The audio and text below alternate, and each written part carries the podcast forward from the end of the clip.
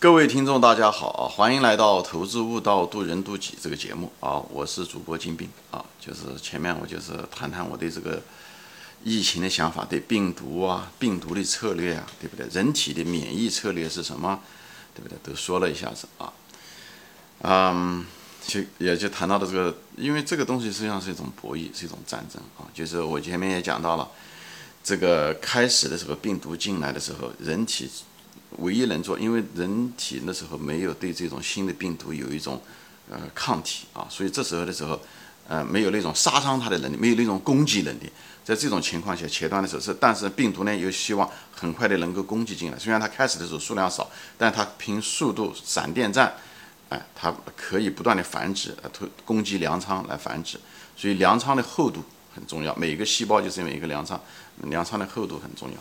就像当年的三国一样的，他阴平之战的时候，就是，他从邓艾父子，他当时通过那种非常小刀进来的时候，虽然只活了几百个人，进了城池啊，进了这个蜀国，一旦深入腹地的时候，可以长驱直入，而且大量繁殖。在这种情况下，阻碍他非常非常的重要啊，就是阻止他非常非常的重要啊。这个就是，但是呢。如果是当时蜀国的时候，要是一旦发现的时候，他采取一种坚壁清野的一种态度，就像当年二战的时候，斯大林为了阻止，那个德军进入，或者当年拿破仑进来的时候，他们都采取了一种坚壁清野的方式，就把农村的村庄人都全部移走，啊，把粮食全部收走，甚至把村庄都烧掉，这样的话阻止德军以战养战，阻止拿破仑以战养暗战，细菌。或者闪电战一个特点就是集中以后呢，很快的掠夺战略物资，比方说吉普的石油啊等等这些东西，以后以战养战。但你如果是把这些仓库都点燃，对不对？你不让它有以战养战的这样就可以，好吧？那么这人体中免疫细胞中的 T 细胞就在做这个事情。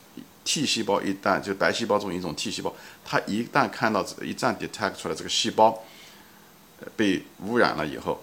人体细胞被污染了以后，他就把这个细胞杀死，或者是在那里面去攻击这个被污染的，就是被感染的细菌。而人体中的所谓的 B 细胞呢，实际上是一个士兵，它实际上就是看到有抗原进来的时候，它就会跟它中和掉，实际上是说白了是一种直接战斗的士兵。所以大家对这个有点印象。所以很多东西吧，就是虽然。自然界也好，人类社会这个博弈的东西不一样，但是策略上面有很多东西非常相似啊。那么就是那中国讲到什么莲花清瘟胶囊，那个叫什么钟南山说的莲花清瘟胶囊也会有用处啊、怎么说呢？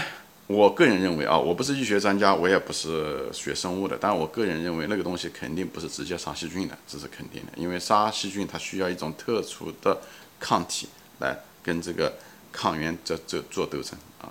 那么，我觉得莲花清瘟胶囊可能是呢，增加了细胞的免疫能力，就是增加了细胞的免疫力，就增加了这种，这个仓库的保安的这种防御能力啊，它不是攻击能力，不是攻击敌人，它只是防御或者是置缓别人，或者是增加了这个细胞的这个，强的这个强度也好，厚度也好啊，你可以说也是增加免疫力的一种方法。我个人这么认为啊，其实到现在为止，莲花清瘟胶囊到底怎么回事情，大家也不知道，大家只是一个猜测而已。这是我的猜测啊，这是我的猜测。那么免疫是什么东西呢？就是疫苗。疫苗是什么东西呢？疫苗说白了就是一种训练啊。我们讲了，我们最后的时候 B 细胞就是来杀死病毒或者细菌的这些东西的时候是士兵。士兵是怎么来的？开始的时候我们是没有士兵的，因为我们根本不知道敌人，我们连敌人是长什么样子我们都不知道。虽然敌人进来，因为是新的啊，敌人化妆进来的。我们并不知道啊，他们就进了城了啊。但是最后我们发现原来不是的，是化妆的。这时候我们开始增加这种鉴别能力。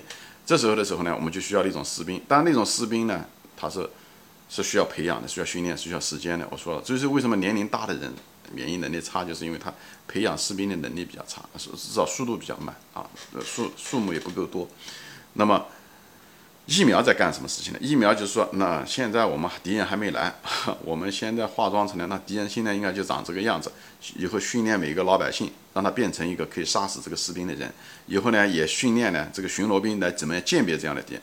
当然，这时候的训练中的时候，敌人是个假想的敌人啊，但长得跟敌人是一样的，他就是这个意思。无非就在这。实际上这样的话，训练我们的细胞，这样把它工序可以做出来。这样就像打仗一样的训练，士兵是很重要的，对不对？平时多流汗，战时少流血，这是我爸经常说的，就是这样叫我不断的学习啊，要实践，要训练，讲的就是这个。这样的话，最后训练出来了，你的巡逻兵很容易歼灭敌人，对不对？以后跟敌人搏斗，这 B 细胞啊、这工序就出来了。一旦就是细胞是有记忆的，就我们人体的免疫系统是有记忆的。一旦这个事情发生过，我们就有记忆。所以说白了，就是一个是我们有记忆，我们可以检测出来，身体马上就一旦来了以后，马上就知道了。下一次他再来，他那几个日本兵不会变成几百个、几千个日本兵了，我们很快就把就是城墙边上的老百姓那几个人就可以把那刚刚进来的那几个士兵给干掉了，不让他们随便的就可以繁殖以后。对吧？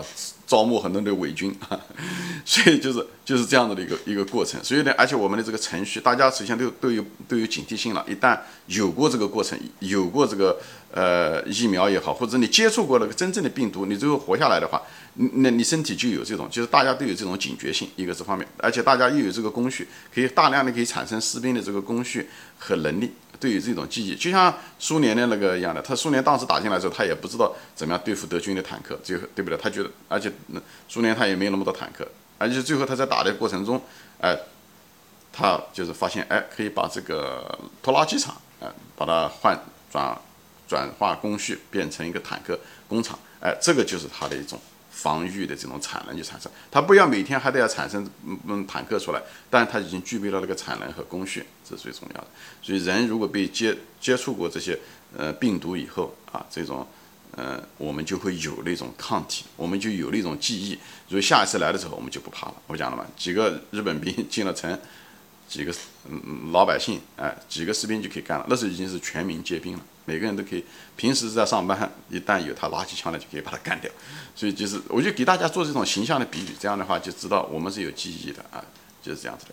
所以体温高啊，对不对？也是这样子。以后，那么就现在就谈到一个是什么东西呢？就谈到就是一个人就是一座城。我现在就这一集呢，我就想谈的是什么呢？就是怎么一个东西只可以传播成另外一个，对吧？我前面讲完的时候，就是讲的是从个体的角度，就是一个人身体怎么样的病毒怎么进来，我们怎么样抗击它。实际上说白了，就一个人就是一座城。啊，就是一座城，对吧？这个敌人进来的时候，开始是巨人把它咬坏，对不对？以后慢慢的巡逻兵发现，以后告诉我们，以后士兵过来，有士兵从老百姓变成士兵，慢慢训练以后，那么几天下来以后，士兵会越来越多，最后把病毒，虽然病毒也越来越多，最后就是互相绞杀的时候尸体遍野，但愿那时候没有把肺堵住啊，这样的话你就能活下来，不要把那个氧气管给它堵住啊，不要把氧气工厂堵住，就是这样的过程。那在这地方一个很重要的东西是口罩。啊，口罩的功能是什么？口罩的功能，讲过，实际上是两个功能，一个就是你如果这个城池已经被攻陷了，对吧？你已经被感染上了的话，那么你通过你把口罩罩住的话，那么这个敌人就不会，病毒不会从这座城市跑到另一座城市，那么畅行无阻。你戴了口罩以后，对不对？N95的时候，实际上是你95%的病毒你是传不出去的。那么即使传出去的话，那对吧？从这个 A 城市，对吧？只有5%的人可以跑到另外一个城市。那么到了城市下面，如果另外一个人，那 B 的一个人，他也戴了口罩的时候，那么他95%的也会被挡在外面。所以也就这个5%的95%才能进到你的嘴里面。那时候浓度已经很低了。这时候浓度很低的时候，他如果进来的敌人少，他只进来一个，这时候他需要更长的时间来繁殖。所以，我不讲了嘛，就是病毒一个最开始的时候，防疫阶段的时候，时间很重要，就跟时间赛跑，谁快谁就有能力。所以你就给了你就是后方，对吧？就像当年的那个斯大林一样，你各方有更多的准备的时间啊。所以呢，他有这个准备，他可以把这个工序给研究出来，以后来对付你。所以进来的士兵越少越好，口罩就做了这个作用。一个就是让你一旦被攻陷了城池的时候，那个大道被掐住了，只有5%的士病毒那个吸血鬼可以过来，以后进入你的时候呢，你连又戴了一个口罩，你本人又戴了一个口罩，所以呢，进来的人呢又少，所以呢，最后连那个对吧，95%的95%，对吧，就是0.25%，那这个比例还是小的，所以其实我个人认为啊，这就是我的一个理论，就是我认为戴口罩是非常重要的，就是把了这两难关，最后把这个进来的原始数量就变得很少，一旦原始的病毒进来的数量少，那就会好很多。所以在空气中的时候，其实我认为这个病毒的传播速度是很快的。其实上海做过这个实验，我觉得这次实验是真实的啊，就是它可以通过气溶胶传播。我觉得他们一定是做过实验的。气溶胶是什么意思啊？你就闻到比方是人家家烧的饭菜多少米，或者是一点的烧的那个燃烧的那个气味的一种炊烟的味道，你能闻到，那就是气溶胶，它可以传播50米。所以说白了，这个细菌可以传播很长。我相信其实大多数人都被传染上了。就是如果是从细菌的角度，如果有一个细菌到你的体内算是传染上的话，我个人认为啊，其实大多数人都传染上了。但之所以为什么没有被大家没有显出症状，甚至都没有被检测出来，为什么？因为人体多多少少还是有，就像巡逻兵一样的，它城里面还有，这非常少。但是你如果进来的数目少，你只说进来一个日本兵，他很可能就把你干掉了。但是他干掉的过程虽然伤了你，但他有记忆了。所以这时候你如果再下一次，比方明天他又遇到2个日本兵进来，他这时候他有记忆，他突然之间，他本来是一个巡逻兵的，最后有记忆，最后对不对？他可能就变成5个巡逻兵，所以进了2个日本人，他也把他干掉了。所以最后的结果他会变得越来越强，所以最后进来的时候他就无所谓。但是遗憾的是，我们可能现在的检测水平有限，就跟我们现在检测东西经常的是，像这个人有病，最后那个对不对？就是英文叫做那种 false positive， 就是那种。经常就是有病，他叫没有病，这叫咱们阴性的、阳性的，就是检测就是出现了这种错误。我相信，因为那种浓度很可能也是的。如果是抗体或者是抗原，如果在身体中被杀死了以后，浓度很低的话，那个仪器那个检测的试剂很可能没有办法敏感到那种程度，可以测出它的浓度。因为什么东西都是说白了都是一种浓度。是一种都是浓度，不是你什么东西都能绝对测出来的。我学分析化学的，我知道它一定有一个敏感值。我觉得现在这是我的一个完全是我自己的一个猜测啊，我猜想很可能现在的检测手段，如果浓度非常低，我们虽然被感染上了，但是它血液中或者是就是你通过那种就是寡那种组织，你很可能那个现在的仪器一些东西没有办法检测到一定的那种程度。我觉得是这样的，那么为什么是这样子？那么我后面会说一下子我的理由，好吧？行，今天就说到这里啊，谢谢大家收看，我们下次再见。